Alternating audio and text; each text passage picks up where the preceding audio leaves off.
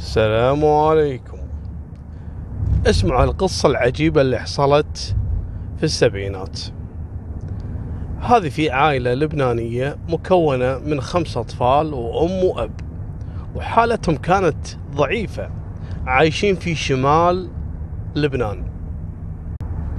توفى أبو هالعائلة هذه وقامت تعاني هالمسكينة الأم اللبنانية تربية عيالها الخمسة. وكانت أصلا حالتهم أيام أبوهم تعبانة وزادت عليهم الديون والفقر أكثر وأكثر. لكن حصل شيء زاد من معاناة هذه العائلة. فوق الفقر فقر. في سنة 73 أكبر واحد من هالأطفال هذول تقريبا صار عمره 14 سنة. اسمه نصر محمد.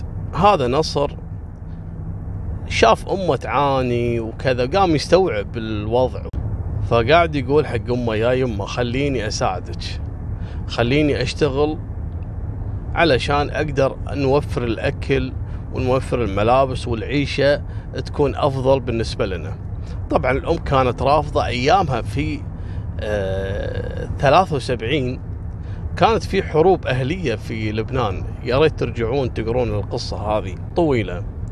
الولد أجبر أمه أنه يشتغل. قال لها أنا مستحيل أكمل دراسة ولا أنا لازم أساعدك.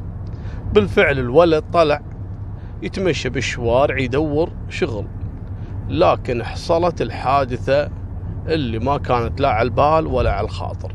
كان في إطلاق النار يتبادلون أشخاص بينهم بين بعض وأصيب فيها نصر بأربع طلقات في ظهره. طبعا سقط الولد. ونقلوه على طول المستشفى يحاولون إنه ينقذونه. بلغوا أم الولد إن ولدك هذا أصيب أربع طلقات وممكن إنه توفى لكن شوفي موجود في المستشفى الفلاني فالمسكينة تركت عيالها اللي ما لهم أحد في البيت وقامت تركض وراها الولد الكبير. راحت للمستشفى قالوا لها الولد فارق الحياة وزاد مأساة فوق مأساة. قعدت تبكي والتم عليها الناس وكذا. لكن أمرها لرب العالمين شو تسوي؟ انتظرت لين لفوا الجثة ونقلوها في سيارة إسعاف وقالوا لها اركبي معاه. يودونها عند إدارة نفس إدارة شلون الطب الشرعي علشان مراسم الدفن وكذا. المهم ركبت بالسيارة بالإسعاف وهي تبكي وتدعي. يا رب يا رب يا رب سبحان رب العالمين. وكان أيامها مطر وجايتهم عاصفة في لبنان. يا سبحان الله والسيارة الإسعاف وهي تمشي من شدة العاصفة انحرفت عن الشارع وقفوا على جانب الطريق. ما قدروا إنهم يكملون الطريق ووقفوا. لكن سبحان رب العالمين لاحظت الأم إن الولد يتحرك. قامت تصرخ وتكلم سايق الإسعاف. قالت له الله يخليك وقف شوف جثة ولدي. قال له شنو في؟ ليش تصارخين؟ قالت تعال شوف جثة ولدي. فبسبب صراخة وكذا نزل ويبي يطمئن ولا الولد سبحان الله للحين في روح. ما شلون سبحان الله شلون كانوا يعتقدون إنه توفى وشلون رد للحياة أمر رب العالمين. الولد فعلا طلع على قيد الحياة. رجعوا فيه مرة ثانية للمستشفى وحاولوا إنه ينقذونه وبالفعل رجعت له الحياة. وحطوه تحت العناية المركزة. قعد عندهم مو بالأشهر بالسنوات. وهو على الاجهزه ممكن بأي لحظة يموت. وكانوا يقولوا لها الولد ممكن ما راح يصحى. ف يعني خلاص نقطع عنه الأجهزة وخليه يموت. قالت لا مستحيل. أنا راح أكمل معاه للنهاية. المسكينه الأم فوق معاناتها مع عيالها الأصغار اللي موجودين في البيت قامت طول وقتها موجودة في المستشفى وما خلت أحد أو شخصية في البلد إلا راسلته علشان يوفر لها قيمة العلاج حق ولدها اللي عايش تحت الأجهزة. وبالفعل شوي شوي شوي شوي قدروا إن توفر له بعض الأدوية اللي ساعدته على إنه يعيش بس وهو مشلول شلل كامل طبعا طلقات الأربعة ما قدروا أن يشيلونها لأنها كانت في مكان صعب جدا في جسمه وأيامها ما كان عندهم آه، يعني تطور في الطب في لبنان إنه ينتزعون هالطلقات هذه لأنه ممكن إنه يتوفى في عملية نزع الطلقات. فقعد مسكين عايش مشلول شلل كامل على هالوضع هذا. الأم زاد عليها الولد هذا معاناته قامت تشيله على ظهرها. كل مكان توديه وتجيبه وتدخله تكرمون الحمام وتوكلة وتشربة فوق عيالها اللي عندهم الصغار. وصبرت واحتسبت الموضوع عند رب العالمين. حاولت تراسل كبار الشخصيات. قامت تراسل حتى رؤساء الدول أيامها لكن ما حد كان يرد عليها. لكن سبحان الله الولد شوي شوي بدا يصحصح لكن قام يعيش على الكرسي المتنقل الوتشير هذا اللي ما تعرفونه.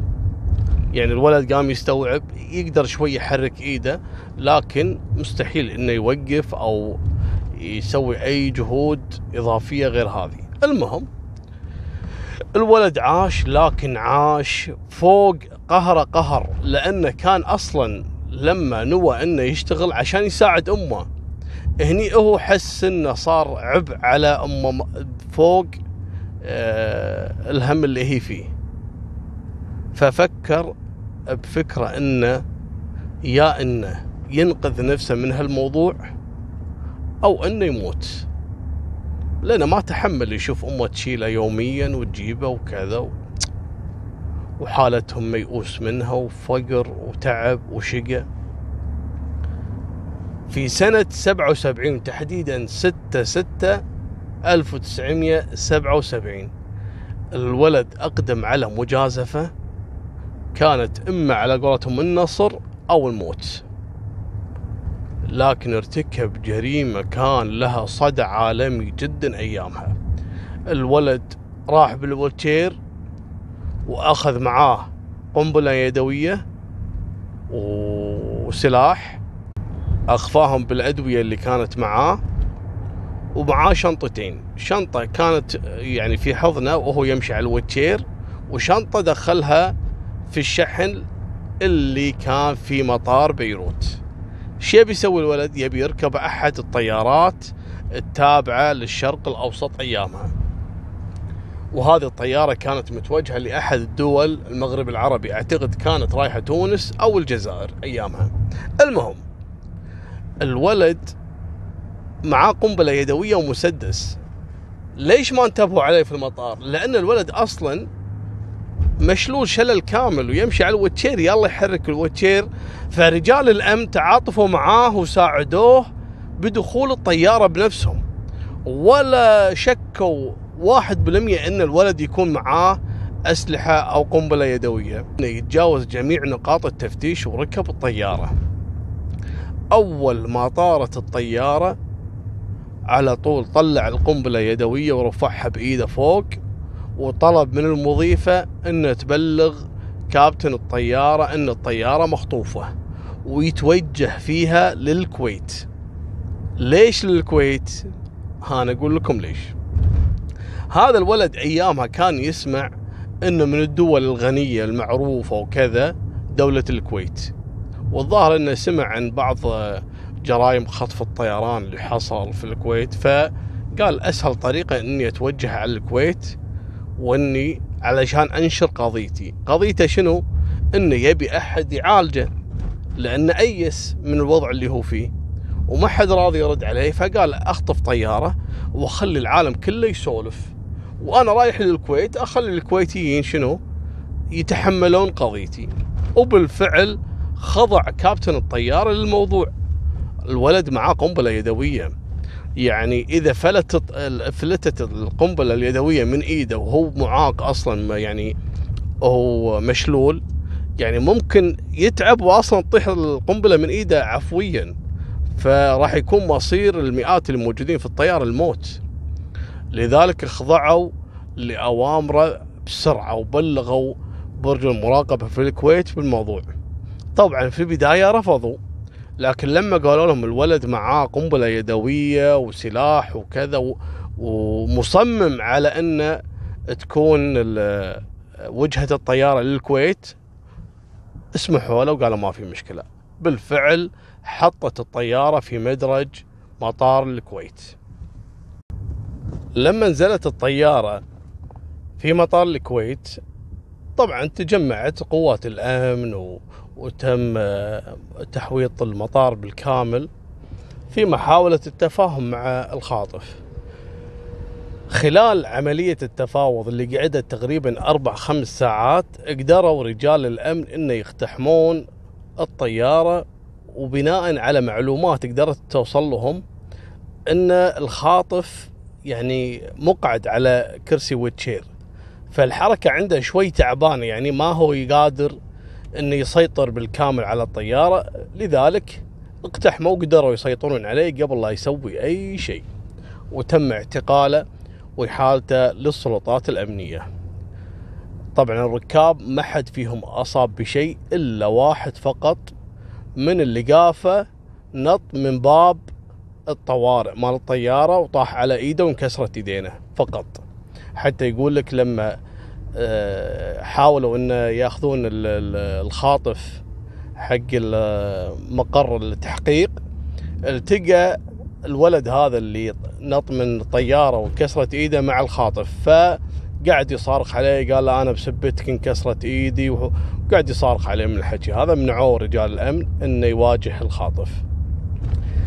الخاطف بعد ما تم اعتقاله وسمعوا قصته ما دخلت العقل شوي يعني انت ليش أصلا خاطف الطيارة وحتى في البداية كان يطالب إنه يبي مليون ونص دولار أمريكي فلما سألوه أنت ليش أصلا خطفت الطيارة؟ قال عشان ابي انشر قضيتي وأبي أحد يعالجني وكذا، قال معقولة تخطف طيارة بس عشان الموضوع هذا؟ أثناء هذا طبعا وصلت الأخبار حق أم الولد الخاطف. أرسلت رسالة حق وزير الداخلية والدفاع ايامها الشيخ سعد العبد الله الله يرحمه. وكتبت له كتاب استرحام وذكرت له قصة معاناتها مع الفقر وقصة آه، إصابة ولدها بالطلقات وانشل وكذا. يعني القصة كاملة تأثر فيها الله يرحمه سعد العبد الله لذلك عفى عن الخاطف وحاول إنه يتفاهم كذلك مع طيران الشرق الأوسط اللي هي الطيارة علشان ما يرفعون قضية على الولد. يعني مراعاة لظروفه بالإضافة إلى أنه أعطاهم مبلغ يعني عشان يستكمل علاجه في أحسن بلدان العالم. وجاب أم الولد من لبنان وخلاها تلتقي بولدها. في الكويت بعد ما دخلوه مستشفى الاميري وسووا له جميع الإجراءات الطبية والفحوصات استعدادا لنقله لأحسن دولة في العالم علشان يتعالج وصرفوا له المبلغ اللي كان متفق عليه. وانتهت قضية الولد يعني بشكل إنساني جميل وكانت من أغرب حوادث خطف الطيران اللي تعرضت لها دولة الكويت. هذه نهاية سالفتنا. لا تنسونا باللايك والاشتراك إذا عجبتكم القصة. فمان الله مع السلامة.